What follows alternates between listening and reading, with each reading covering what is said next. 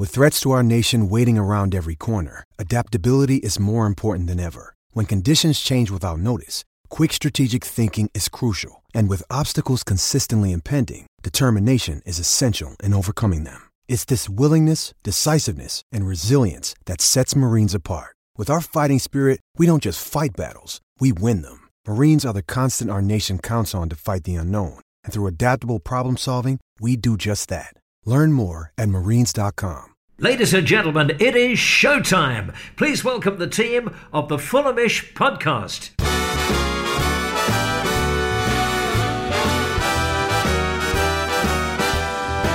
It's the Fulhamish podcast, your independent voice of Fulham FC. My name is Sammy James, and on tonight's show, we'll be taking all the liberties as we discuss Friday night's win over Swansea City in South Wales. Oh, what a joyous time to be a Fulham fan. All the doom and gloom from earlier this month dispelled as Scott Parker's men take 12 points out of 12. Uh, as we head into the festive season, I'm joined by three very wise men George Cooper. Hello. Joe Sansom. Hello. And a belated Happy Thanksgiving to Mr. Nathan Martin. Ho, ho, ho.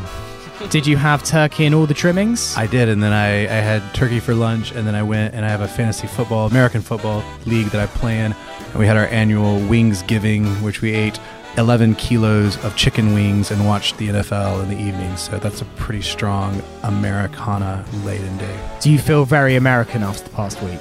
Uh, I, Even I, more than you- normal. I, I do, but then, you know, eventually American does something, like someone in my country does something really stupid, and then I'm just like, oh, fuck's sake, and go back to things. So, yeah. Back to feeling a bit British again. Yeah, well, you know, like let's be honest. Shout out to the the heroes over on the, the the bridge the other day, and those are the sort of things where I say, like, you know, guy fighting off terrorists with a fire extinguisher and a narwhal tusk makes you pretty proud to live in this country. Didn't need a gun, didn't need to do anything stupid. So yeah, you know, feel feel pretty proud to be part of this really awesome city. Great. Well, that took uh, a turn that I wasn't quite expecting at the beginning of the podcast, but uh, nevertheless, a very important message. Nathan. can, we, can we also um, can we also just just clarify? Eleven kilograms of chicken wings. yeah, they that were- was the you- most interesting part of what you said. Yeah, it was eight guys eating eating eleven kilograms. They serve them by the the chicken wing, and uh, yeah, I was I was feeling not very thankful or festive the next day, but it was a very good evening. Thankful for chicken wings That's right. and all the glory that they bring. Very American and very right. diabetic. Hopefully not. yeah, exactly. Um, George Cooper, I've given you the duty of the three word reviews today. What are they saying? Oh, we've had some fantastic correspondence, Sammy. So we've uh, we moved them, we've taken them from Instagram today to uh, to mix it up a bit. So uh, Sebi Clark, Mitro's quality. I feel like that's a sentiment that's going to be uh, Yep. echoing throughout. Um, yeah, th- all the Fulham faithful. Scott Swansea Spectacular by Sledgy Nine. Now we love a bit of alliteration on the uh, three red views. So that's another one. Uh, Making Welsh Points, um, Oz Webster. Uh, the Mitro Masterclass by Sam Newman. Uh, Let's go, baby, uh, from one Leo C. Maybe that's probably another American. Uh, sounds sounds better in an American accent. yeah, yeah, it would have sounded a lot better. Rodak for President by Alexander Zer. We'll come on to his uh, masterful performance later, I'm sure. Drop Onomah Now by Noah R23. there's always going to be, there's always going to be one, isn't there? There's always going to be one. Uh, Mitro, Marry Me. Uh, Mitro, Silence the Swan. A lot of these are Mitro themed. I think you can, Mitro I think you can probably tell. Fulham taking liberties. Um, Aaron Lamb. Uh, Black Friday Wales. Um, Steph is Kante. Black Uh, Friday Wales is very good. that's pretty good, actually. Really I good. like that. That's by Patrick Joseph Brown. So Well done, Patrick. Congratulations, sir. Onomah's Magic Pass. Yeah, we'll we know what he's referring to there by uh, Rudy Font. Uh, Mitro Rodak Gods. Uh, Blaine XW. Uh, and let's top it off with one more. Mitro Swans Off by uh, Latimer Andrew. So, yeah. Oh, this one's quite good, actually. RV for President. Liberty, Equality, Fraternity. so Wow. I guess I guess another uh, American listener. A lot of Thanksgiving, a lot of Mitro, but uh, plenty to go off there, I believe. with a French twist. Yeah, that yeah. last three word review. Right, let's get on to the game then. Fulham beating Swansea by two goals to one. Uh, Joe, we made one change. Uh, out came Bobby Decordova-Reid. Um, unfortunate to pick up an injury after his first goal. How surprised were you to see Onomah in the lineup? I guess really looking at it, Scott didn't have too many other options. Yeah, I wasn't surprised when I knew that Reid was out, which I mean I only knew when the lineup came out. Yeah. Um, I think if Reid's fit, he starts. Um, the only thing that I thought Scott might have done would be put McDonald in and put Cairney at ten. Yeah. Um, but I think it was actually a really positive move to put Cairney deeper because it shows that he wants to control the game from deep, like we did against Derby. Um, and I think that we played some of the best football we've seen this season against Derby in terms of the way we controlled the game. And I feel like even though the stats don't suggest that we dominated. In fact, we probably well we had the lower xG. We we weren't the better side in terms of stats on Friday. I feel that we controlled the game throughout, and that we uh, what we needed when we needed to slow the game down, we did with with Cairney in the deeper role. And I feel that that was really positive. I think that may be one of the probably more promising developments that we've seen in the last couple games, um, because we all know that so much for Fulham goes through Cairney, and if we if a team can choke off TC, it becomes very difficult for us to sort of you know assert our will on the, on the game. And and I noticed in the Derby game, to your point, exactly right. He was dropping much deeper, and he, it just seemed he was getting the ball much more. He was sort of involved much more.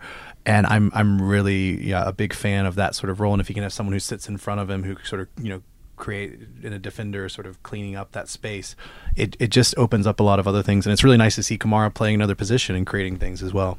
Um, let's move on to the first big moment of the game, which was uh, a well uh, developed Swansea attack and Surridge getting to the back post. It was one of those where all of us in the pub at the Fulhamish social, we just all went, oh no. Here we go. Marek Rodak with a quality save. Um, I think Ian Holloway compared it to Gordon Banks on EFL on Quest, which maybe was taking it a little far, but still a wonderful um, bit of goalkeeping from Marek Rodak. And one of those moments which felt game changing, fully game changing. After that, I think Fulham picked up some confidence because under this normal circumstances, that would have been 1 0 to Swansea, six minutes in, and it would have been a really, really long evening. Oh no, absolutely. And he's uh, he's never one to shy away from hyperbole. Is Ian Holloway? Is he? No, Let's of course it. but no, absolutely.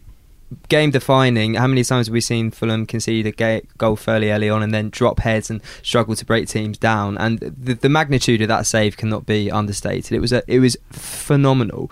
Um, but yeah, what did what did um, Betts described it as something uh, in a, in a tweet? Um, Tuna. Yeah, tuna. Tuna. I don't know whether that's a goalkeeping term, something from the goalkeepers union, perhaps. But he said fantastic tuna. So I think oh, I hope to see a lot more tunas for the rest of the season I'm from Rodak. baff- I can't. I actually can't. It must be really obvious. I can't think what the hell that means. I've Is no it because idea. you have to go down and like like he has to go down to go get it or something? I, I don't know. It's like it's worth. Maybe we could ask a, a listener, uh, ask a listener if somebody hears this and has the answer to it. We can uh, we can come back to it. But It must Yeah, be a wh- goalkeeper's wh- what is that? thing. But I mean, the the way he's managed to get down. When we we're saying, I think we were talking before we, we started recording that the difference that we feel between Betts and Rodak is, although Rodak is all of what six foot four plus. How, I'm not sure exactly how tall he is, but his ability to get down to the ball quickly Mm. is something that we feel certainly separates him. He just gives him that edge over over over old Betts. that second save that he made where he pushes the ball wide.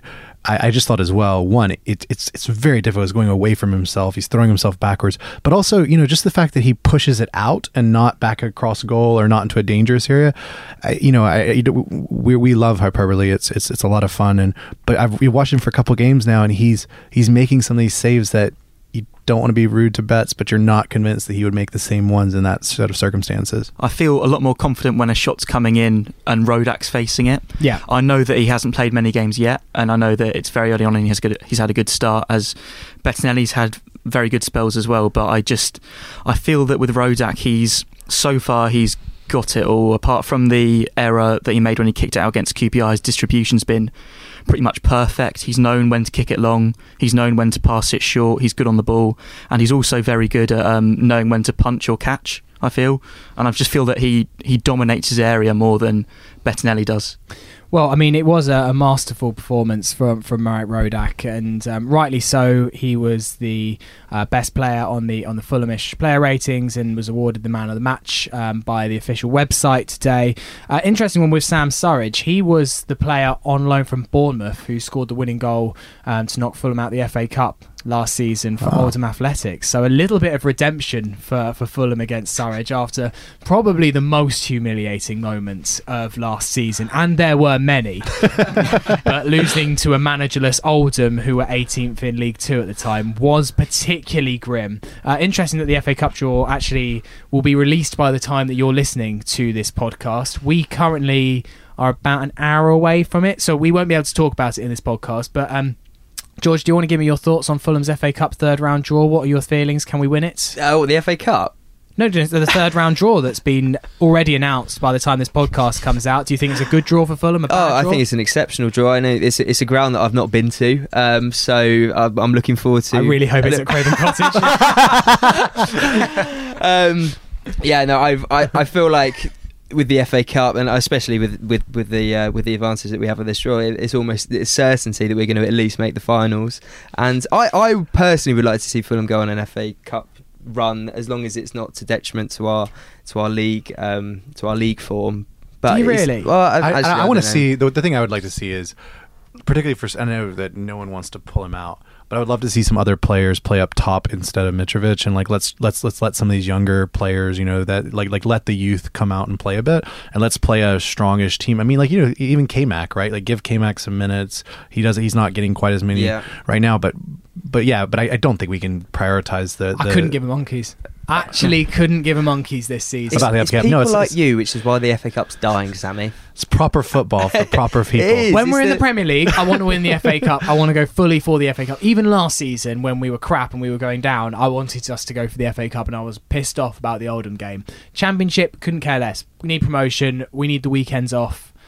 We need those breaks in order to sustain a promotion push. And actually, I think the season we went up, getting knocked out in the third round, meekly 1 0 to Southampton, like we did, was the best thing that could have happened to us. Wasn't an embarrassment. It was a Premier League team. It was absolutely fine. I just, I know it sounds defeatist, but No, no, I, I, I I understand. Like you, like let's be honest. I mean, this we we have, a, particularly with the last couple of results we've had, and with Leeds and West Brom sort of, sort of kind of pulling away a bit. There is no very little margin for error going into Christmas and that after that season to sort of like drop points or to have any of any of your focus taken off. And yeah, for for Fulham, there, there's only one thing that matters this year. well, really winnable draw, definitely for Fulham in the FA Cup third round. Let's move on to Fulham's first goal. Nice play from Fulham down the left hand side. Joe Bryan with the cross. Abubakar Kamara with a wonderful bit of improvisation to hit the bar, and then who's man on the spot? Alexander also a save. It was a tipped. It was tipped Oh, under the fan- bar. Was it tipped? It was Yeah. an incredible save first in, in the first. Oh, I actually didn't spot that. It makes, Yeah, it makes it it much better when you realize that Kamara the was keeper going in. Yeah, yeah. Um, and then Mitrovic, man on the spot. I mean, it was just a, a wonderful move and, and lovely after undergoing some real tough pressure in that first 20 minutes for Fulham to go into the ascendancy and actually go and, uh, and nick a goal. It didn't feel very Fulhamish the whole the whole way that first half an hour panned out, Nathan. No, and I'm looking at the stats for the night and how it sort of, you know, fell out, and you just go, "This is not what we're used to seeing from for Fulham." And you know what? That's that's actually kind of great. It goes back to the QPR game. It's winning these games where we're not, you know, just controlling it for large portions of the game, but being, you know, I had a Leeds friend who listens to the podcast. Ironically, sometimes he said, you know, the difference between your team and ours, and this he said this before the the result uh, yesterday, um, is he said, you know, you guys are taking your chances when you get them. You're being very clinical about the opportunities you have, and that's that's also not very that's not very Fulhamish, you know, way to handle it. And I just thought it was so impressive to see, you know, we, we, we had a couple really dodgy moments. Rodak saved our bacon a bit. We, we you know, Bryan makes a nice, just messy cross. Kamara puts on target, Mitro puts it away, and then my favorite moment, you know, we, we podcast tweeted it out, but just watching AK and sort of Mitro celebrate together and a little bit of that chemistry, you know, what what a wonderful thing to see this club just kind of move past some of the dysfunction of last year and have these very talented players be able to work together, seem to like to each other, go on Hallow, you know, Christmas parties together in very questionable outfits. Um, you know that this this this feels this feels different right now. It feels good, and we're winning games without having. We had no corners in the game. You know, we had let, sort of split possession. You know, this is not what we're used to seeing. Well, I mean, what a change for, for Mitrovic and Kamara within 12 months. I mean, it's nearly a year's anniversary since that infamous match last year. And, you know, within 11 months, uh, Kamara, Kamara's doing the famous nod um, at, at, at Mitro. I mean, everyone's talking about Mitro and his goals. It's now 15 in 18 league appearances for Mitrovic this season. Glenn Murray's got the championship record with 30 goals. We're not even ha- close to being halfway through the season. It's got to be there for the taking. It has to be. I think so. And you look at Pukki last season, got pretty a pretty special amount of numbers. Um, what did Pukki I think he year? got around 30, possibly just under. Uh, testing me now. You, uh, you, you continue. um, you continue, and I will Google. But Pukki, I was looking the other day because I was thinking Mitrovic is on unbelievable numbers for club and country this calendar year, let alone this season. And I was thinking, I wonder what Pukki was on. And Pukki hadn't got going at this stage last season. Maybe he'd started to score. So I, I don't know what Mitrovic is going to get because when he gets a chance, it's it's scary for the opposition. It, it's it's almost definitely going in, mm. and I was so confident for the second goal, especially. First goal was a bit different; it happened quite quickly. But when Onomah's incredible acrobatic oh, assist, fantastic, twenty nine, Messi, twenty nine, twenty nine that Pukki got last. So there you go. He's already over halfway there, mm. um, and yeah, I mean, after that incredible assist, when the ball falls to him and he's got that little touch, you know it's going in. Yeah, it was no doubt, was it? I want Mitrovic to father my children. He's he's just been an uh, he's except perfect striker, and he's exactly what we need. And he's gonna obviously. The thing is, I'm not worried. I mean, I'm touching wood as I'm saying this, but he's he's so hard and he's so tough that you can't see him picking up. It I feels like I don't even want to he's, say he's starting to win points for us, which Yeah. is maybe only one thing you could have labelled him at the start of the season. He was getting goals, but sometimes it was the second or third in a in, in a in a two 0 win. And now you've got the Birmingham game. You had the Luton game where he won us all three points. Um, he got us going um, the other night against Derby, and now with this kind of cameo against Swansea, he's now really starting to actually be the difference. You know, the one of the things I, thought watching the Derby game, and I wanted to give a shout out to a Fulhamish fan who came over and Jack Starr from Kansas City, Missouri, who came over and went to the QPR game and the Derby game. And we haven't lost since since he came over the game, so maybe he needs to come over a bit more often. Yeah. Um, Have my season ticket. yeah, exactly. My goodness. But what was impressive about that game and I, with Mitro is that I just watched him during the game, and actually, you know, he wasn't involved all that much. If you watched him, there are large stretches of the game where he's sort of just floating around. You know, we're not getting the ball to him any much. Did it when he needed to, but you know, we're winning games. We're not having to just only rely on him, and that's what we didn't do last year. We had to keep feeding him. And the and this uh, second bit is that what I'm really kind of you know cautiously excited about is you know the Christmas season is when it starts getting messy. It gets you know like maybe snowy and icy and all the rest of those things. This is Mitrovic's like prime territory. It's like you know Bane and Batman in the darkness. Like Mitrovic is like I, I'm used to this stuff. Like you know he could just absolutely clean up over the Christmas season. Again, knock on wood when he you know gets injured or whatever. But you know we're we're entering to a point where this is his kind of prime area, and he just is great at sort of scuffing it up when defenders are you know under pressure, and who knows what's going to happen. the winter's your ally. I'd like to give some credit to Onomah for that goal. Now I know, I know that we're joking about the No, but the- assist, yeah, but and the it's a interception. slice, but the interception, the anticipation of that is what sets that going. And actually, his positioning there, he limits all the options for the Swansea player on the left hand side who gave it away. And okay, I don't think that Onomah is a real long term answer, and he looks still short on confidence. But actually, in that moment, I think that he's a key linchpin to that goal going in. So I'd like to give a bit of credit to Onomah because I don't think that anyone really has given him any this season. Yeah, absolutely. There's a uh, there's a form of martial art which is used by the Shaolin monks, which uh, which hangs on deception, which uh, which lures your opponent into a full sense of security before uh, overpowering them. And I feel like uh, Josh Onomah utilised such techniques uh, in setting up Mitrovic for that goal. Some George, of the this- tangents today. Yeah, are George, I was about to say, world-class. Sammy is never going to let you and I on the pod at the same time again. We've got narwhal tusk, we've got Bane. What else can we hit before the end of the Turkey. night? No idea. hey, and, and shout out also to a member of the pod tonight who just got off his probationary period with his apprenticeship today. So, Yeah. that, you know, we, I, I, I'm Oh, just well gonna, there's done. another little tangent. Well done, Joe. Nice Thank you, stuff, thank man. you. Good stuff. Congratulations. yeah, man. Much respect. So we went into the half-time break uh, 2-0 in the lead. It was a lovely, comfortable position to be in. And in that second half, we were just trying to take the sting out of it, really. And it was an unfortunate one that we did actually concede um, fairly early on in the half, 65 minutes. We still had like a 25-minute period to see out. The goal... I feel like lots of players could have done better. Alfie Mawson probably a little bit of blame, and Rodak given some of the saves he made in the first half, will be disappointed that that was the one that beat him because I think either of the first two in that first half from from Byers and from Surridge would have been fair enough, but he could have just been a little bit quicker to react to it. I mean, if you're being harsh, I mean, he got down to it, so that's why he'll be frustrated. I mean, it was right in the corner. It was four players unmarked. He doesn't know where who's going to get to it. He doesn't know where it's going to go. Um, it's just infuriating that that's the one that's gone in because on another day that's savable.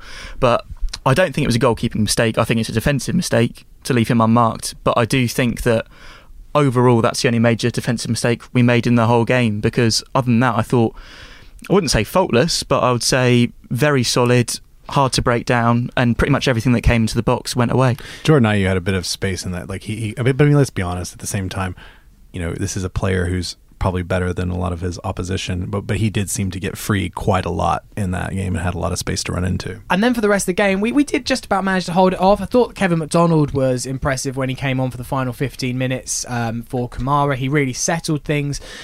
There was no point where I really felt like we were under the cosh.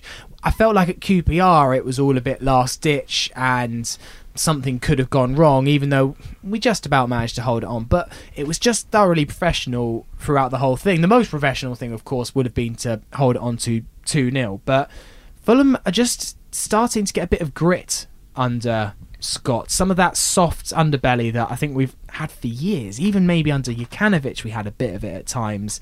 Scott seems to be getting rid of that, which which is which is a huge testament to him because I feel like it's something that's been at Fulham as far, far as I can remember almost. Yeah, no, I absolutely agree. We- seem to have got a bit of bottle, Yeah. uh, whether it be just get it full stop or get it back. It, we're grinding out results, which is just it's fantastic to see, and it's it's imperative that we continue doing this throughout the rest of the season. But yeah, I mean, how many times have we conceded soft goals in the past and and in the recent past as well? So yeah, whether it's something that Scott's doing or, or you know the just gelling more defensively and um, and flapping less on the ball and just generally having more confidence in in our own defending ability. Uh, I think we, we've touched upon it in the past in the podcast, but the, the partnership between uh, Ream and Mawson is, is had a massive uh, say to that, and also uh, Odoi's done an excellent job at right back in my opinion as well. And we've obviously spoken at length about Joe Bryan and what he brings to the team, but um, the centre back partnership and Odoi, he seems to be genuinely enjoying playing in that right back position. I think we've got a very strong defence at the moment. You can't really. I, mean, I think one of the things it's really hard. We've we've said this. It's like we don't see what it's like on the training ground. We don't see this sort of things, and it's really easy to criticize a manager for substitutions of those things. And I've I've said this when when friends ask, well, you know, are Fulham going to go up? And I said, I don't really know. Is is Parker the right guy for the job? Not entirely sure at times. But what I do know is that the players respect and buy into what Parker is trying to do. And players are improving, and players are also being taken in and out of the lineup without there being a huge, you know, fuss. Like think about Knockaert getting dropped, right? That's a expensive players getting put out. The switch with Betts, you know, all this stuff is happening, and the player, the results on the pitch aren't, you know, you're not seeing sort I of. I don't think tum- he's losing respect. Right, that's what I'm saying. Like I think he's keeping it there, and even Kamara's development, right? And so that, and then you tie all that together to the point about having a bit of bottle and sort of having a bit of stick. I think all that stuff comes together, and whatever Parker is doing, the players buy into it, and it gives you a bit of confidence going forward. Particularly if we can marry that to the sort of tactics that seem to be improving as we go. Well, yeah, I wanted to come on to the tactics because Jack Collins and I, after the Hull game, we laid into Scott a little bit because we just felt like sometimes there was a bit of tactical naivety to the whole thing, and the way that we dealt with the Hull game was was poor, really. From and, and you felt like Hull. When you look at Hull since, they're a very beatable team, and and we really like fell into their traps that day, and we just wondered if if Scott was being a bit naive with some of his tactical management, Joe. But since then, a really really robust win over a tough Birmingham side. Steve Cooper is an intelligent manager. And we heard it from the Swansea fan on the podcast last week how Steve he really does his homework on teams. So he'll have done his homework on Fulham, and, and Scott managed to overcome a bit of a battle with him, particularly in that second half where Scott managed to tweak his formations to kind of defy anything that Swansea and Steve Cooper was able to do. I, I- I think he deserves quite a lot of credit, and, and it goes back to what we've said a lot of times. He seems to be a quick learner. Definitely, because that whole game was a massive wake up call for everyone. A few people were even calling for his head because it was that naive a performance against a team that are basically built for counter attacking, Yeah. just played into their hands. Since then, we've basically had four different styles of win. It was a pretty nothing game at Birmingham, just managed to get through that. Come from behind against QPR, just battered Derby, and Yeah. then um, basically just overcame a fairly tough Swansea team um, with a just professional away performance. And you can see from the start of the game against Swansea, the first two or three minutes, they didn't touch the ball and they sat back, and that set the tone. Then they started coming forward, and we just sat back for a bit. And it was almost as if we read, okay, we're under pressure now. We're not going to just bombard them like sometimes we used to. Uh, we're going to ride this out, and then we're going to hit them on the break. And then that, that, that worked. And the fact is, well, that when we take the lead now, I know it frustrates me and it frustrates a lot of people when he uh, changes to five at the back, but I can't remember us going to five at the back and then not holding on to the win. You've perfectly segged. You've perfectly segged into what I was going on to next, Joe. It's like you, you read my mind. So I've got an email here. We're going to do most of the questions later, but this is a bit of a special one uh, from Chris Frank. Now, I remember Chris because, oh, two seasons ago, he did some really in-depth research on Sheyi Ojo, and I know it was nuts. And I, I, I can't remember what he was trying to argue at the time. I think it was how Fulham performed better with Sheyi Ojo, and uh, he was a bit similar to Josh Onomah at the time, Sheyi Ojo, in the sense that Fulham fans didn't really rate rate him, but he kept being selected. And then after a while, we seemed to notice a pattern of when Sheyi Ojo played, we seem to do better, if if memory serves correct. So he's gone in this kind of depth again. So Is it going to be good? Hello, I have not written in for a while. I last sent you some of the back of the envelope analysis that Fulham always won when Sheyi Ojo started during the promotion season. An equally robust follow up is long overdue, and I was interested in the recent pod discussion about how Scott Parker had made a tactical shift to a more defensive formation late in the game against QPR with Fulham in the ascendancy in order to try and hold on for the win. Your view matched my own that this seemed a strangely negative approach at the time. He then deployed the same tactic against Derby and then again against Swansea tonight, Friday night. So I thought worth I thought it was worth looking into it some more. I looked through all Scott Parker's games as manager and found 18 games where we went into the last 15 minutes of the match with a scoreline that we would want to defend, i.e., we're in the lead or holding on to a good draw against opposition such as Liverpool. I've compared the occasions when Scott replaced a midfielder attacker with a defender in order to shift to a back five with those games where he did not do this. Helpfully, there is an even split. Nine games where Scott has deployed the defensive switch to a back five, and nine games where he has not. Underlined. In all nine cases where the defensive switch has been made, the scoreline was successfully defended. Hmm. Indeed, we have spent a total of 122 minutes, including injury time, at the end of these nine games in the defensive switch formation and have conceded zero goals. Also, only scored one, Cairney against Derby on Tuesday.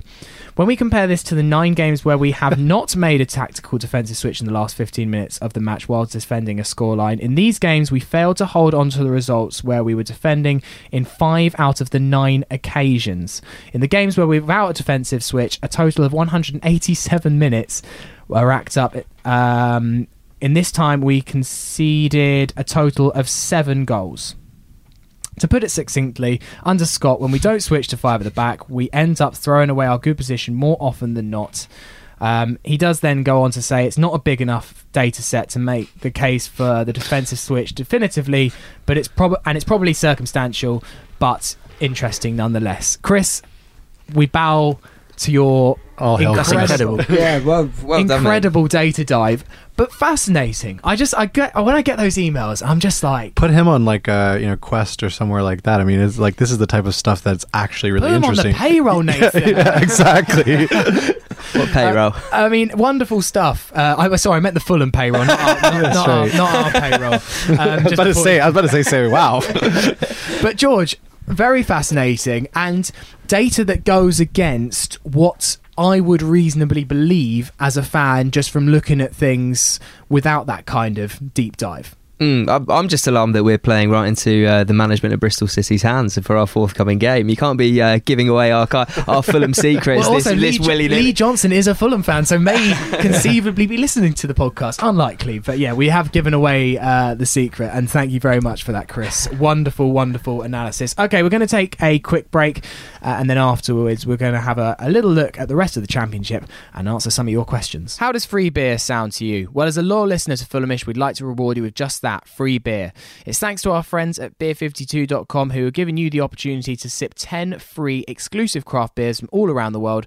All you need to do is go to beer52.com slash Fulham and cover the £4.95 for the postage. So you will get sent 10 craft beers the very next day. All you need to do is cover that postage. Now, if you don't know about Beer 52, they are beer pioneers.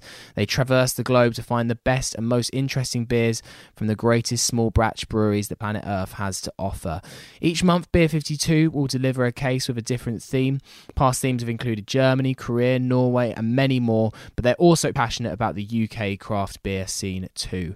Beer 52 don't hold you to ransom, there's no lock in, and you can leave anytime. Your first box will be sent to you the very next day. So to take advantage of this deal, just go to beer52.com slash Fulham. That's beer52.com slash Fulham and get your first case of 10 craft beers for free. All you need to do is cover the postage. That's beer52.com forward slash Fulham. Would you like the latest Fulham breaking news straight to your phone? I thought you might. If so, sign up to the Fulhamish WhatsApp channel and you'll receive regular matchday updates, transfer updates, breaking FFC news, and podcast alerts. It's 100% free and you can opt out at any time if you want. To sign up, go to fulhamish.co.uk forward slash WhatsApp and follow the instructions. That's fulhamish.co.uk forward slash WhatsApp. Welcome back to part two of the Fulhamish podcast. Sammy James here with George Cooper, All right, mate. Joe Sansom. Hello. and Nathan Martin. Hoorah! Okay, just a quick little look at the rest of the championship. Um, again, we don't know the result of the West Brom game, which is tonight. Very interesting one. They're playing Preston, I believe. Uh, yep. Um, but uh, four wins in a row does not seem to have got us any closer to the top two. But we do now seem to have a little gap um, in third place. Is it becoming a three horse race, Joe? Yes. Um, I've seen a few few people say that um, Nottingham Forest are involved. Um, I doubt any Nottingham Forest fans are listening, but um, they'll probably hate me for saying this. But I don't think they are a threat. Okay. I think they're a top six threat. I don't think they're a top two threat because I feel like they're a very a very defensive team um, that just make the most of their chances so far. Smash and Um, grab. Uh, smash and grab, exactly like they did against us, and they're ve- they're very good at it. But I don't think that that's um, what you can do to get into the top two this season with how good Leeds and West Brom, and hopefully we are. Um, I feel that West Brom are probably the best team in the league so Mhm. far for I mean, sure. Pereira. Uh, yeah, I mean, great player. I mean, I'm glad we played them when we did, and we should have won that game yeah, we should. because they hadn't really hit their stride yet. Um, and it, it's a frustrating point, but at least we didn't play them now, where I think it could have been a lot of a lot harder game. Um, I think that Leeds game in December is massive, Mhm. but I do feel like it is us three starting to pull away with those two still a little bit in front, obviously. A worrying gap though between us second and first. There's still no room for error. Any drop points over four upcoming games, which are really really hard. Um, Bristol, Preston, Brentford, Leeds. And and it will be a sizable gap to make up if we do and it and it feels a little bit like 17 18 again where we just may really struggle to break down that gap to the top 2 because of our slow starts. Obviously Yeah. if we go 23 unbeaten then we'll probably will do it. But Yeah, I mean, just but but I, I keep saying let's wait till we see how it comes out of Christmas because you know there, there's a bunch of fixtures that'll be happening. Like you said, those four matches that are coming up are going to be really crucial, and you know the other sides are also you're going to have start having injuries, people picking up injuries. There'll be some some nicks and things, and if we come out of Christmas and there's still that sort of gap between us and West Brom, then then we're really going to have to be start gunning for the second place.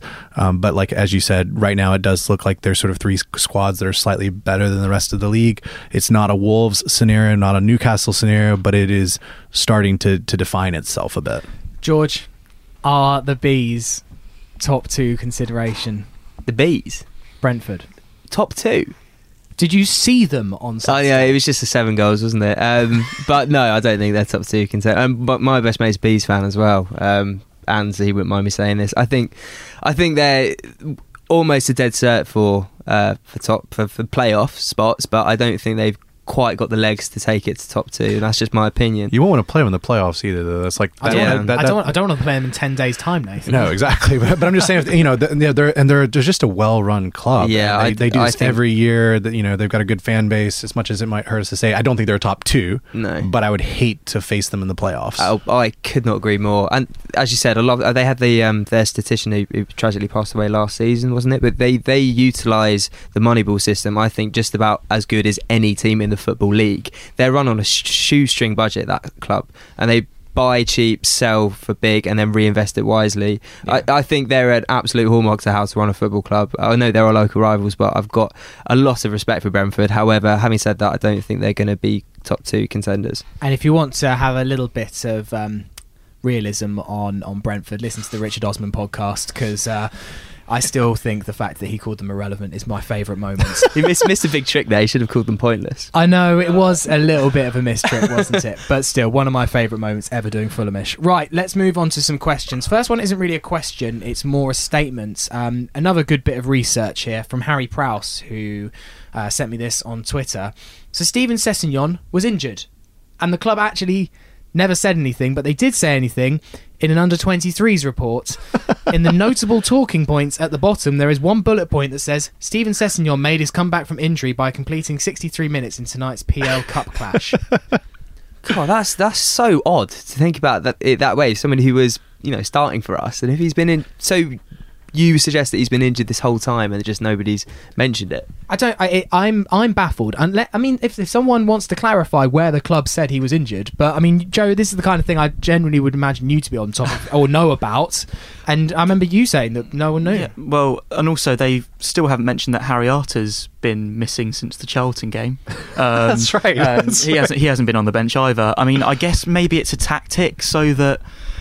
I mean, I wouldn't. I would say that it'd be a tactic to use more with maybe some of our attacking players, where teams might might not know who they're going up against. Mm. Um, but it's it is a bit unusual. I, I I'd seen that he'd come back in that match but via that article as well, and I thought it was That's a bit really of an odd weird. one. Yeah, But you see this in like sometimes in the NFL where um, I think it was the Patriots or whoever else, they'll sort of play a little bit fast and loose with, you know, who's hurt, who's not hurt, because you don't want to let your, you know, rivals know who you're going to play. But yeah, to your point, with the Arter, Arter point is a great one. Just, you know, this, Where is he? did, did, did- was there a fight over dinner, you know, Sunday dinner Yeah, one night? And- that man? Yeah, exactly. Like, my goodness. Like, it's, it's a very odd one. That's a very interesting point They say So teams in the NFL will sometimes falsely claim that a player's injured or vice versa to try and throw the other uh, t- to tactical advantage. Because when you think about it, what reason has Scott Parker got to claim who's not going to be playing or who is going to be playing? Is it just to keep the fans informed? You have to. I think there's some usually some rules with the you know with the NFL or the you know the EFL over here where you can't you know there, there's sort of a, a line. But to your point, yeah, why not just not prov- to provide as little information as possible? Because honestly, like you know, as long as the club knows what's going on with the players and the players know that they're on the same page, doesn't help anybody. We're seeing some mind games from Scott Parker. I love it. I love it. Tony, To- Tony- Tony's bringing over some stuff from the Jags and the NFL. So I remember though when I did some work for the club, and I remember that we asked for um, a chat with like the physio because we wanted to do an injury update, and I just remember being told that they don't really do that. And I remember it. I just remember it specifically, and I want to go into the reasons why or whatever, but. There wasn't really any reason why. They were just like, yeah, they don't really do that. I think it's just a case of clubs keep injuries close to their chest sometimes. They don't want to broadcast every bit of information. It makes me wonder where some of those websites that track injuries get some of their info from. Is it ITKs or Or moles in the club. yeah, the physio moles? There's a rat. It's like The Departed, but Philip. Well, can you imagine if there's a physio that never is trusted because he uh, he constantly gives away uh, information to uh, ITK websites? Right, let's do some questions. Uh, Lawrence Craven, this is a great question. Aside from Mitro, if we can't afford to lose a player to injury this season, who would it be? So, other than Mitro, who would be the most damaging player for Fulham to pick up an injury to? let's just go American Tim Ream. I don't know. I'm, I'm gonna. Th- I'm just throwing it out there. You know, the, the point Well, being you've is got that Michael Hector in. Within, so so let's see how. Uh, yeah, I have no idea. Let, let's. Yeah, I guess that's a good point.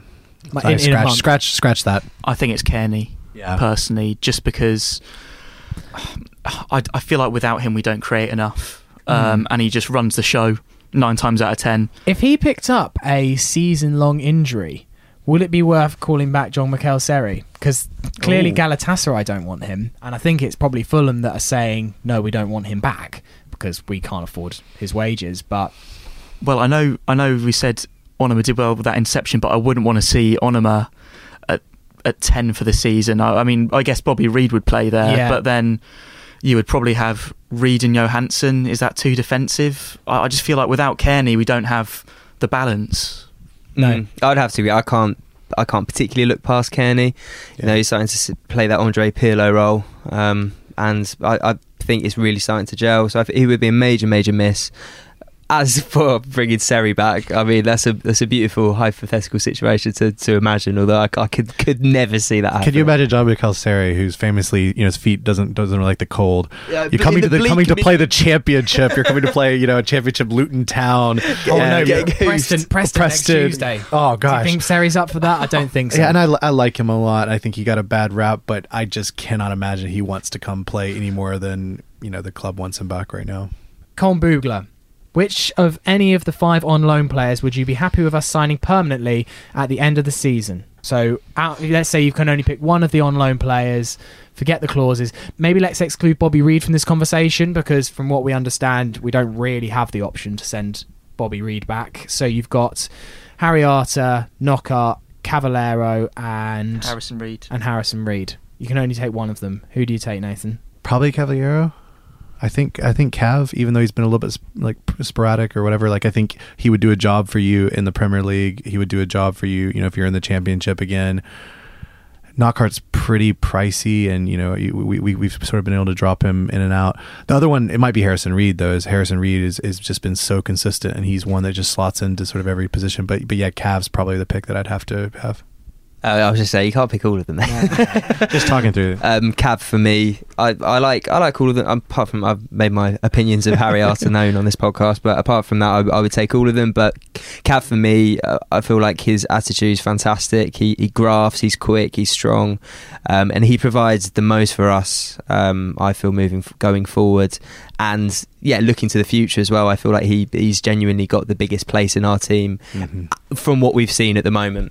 But Cav for me. Um, this one from Michael B. Why has Denis Odoi become the Belgian Cafu?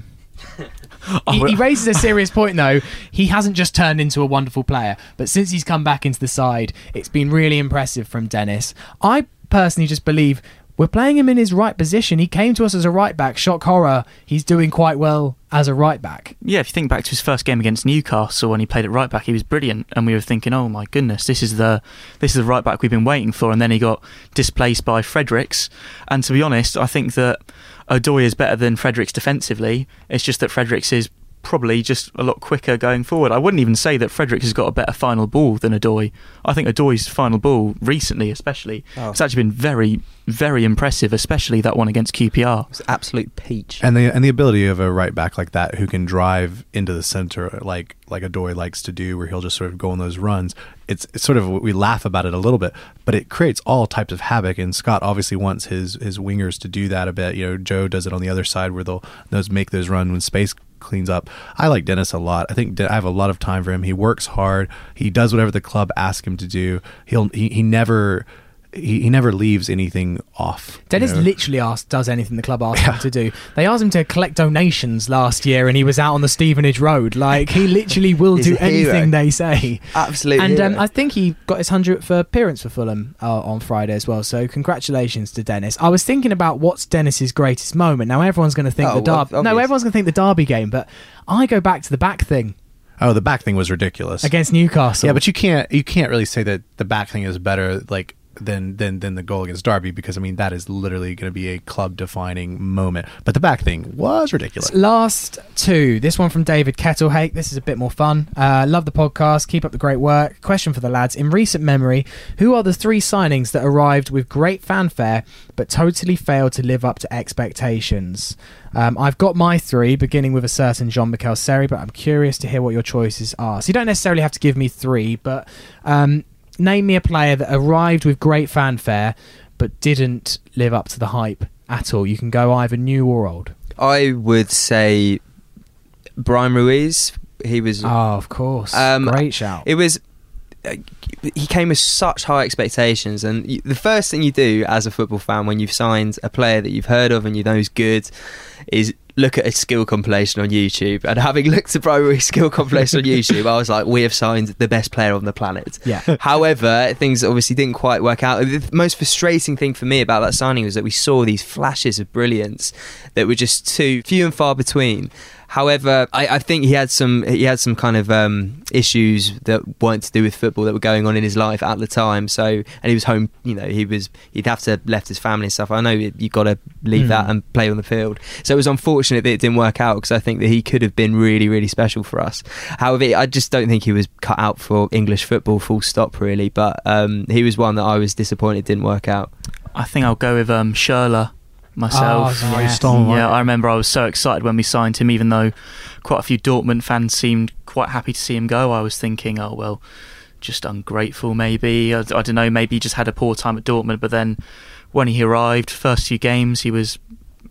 Well, very, very decent, and maybe even good. Mm. And then after that, apart from one or two brilliant goals, I mean, he just he he, di- he didn't seem to care, in my opinion, and that was what really stuck out to me. Nathan? Yeah, I was just going to agree with the Charlotte just because like I, you just think you get a professional like this.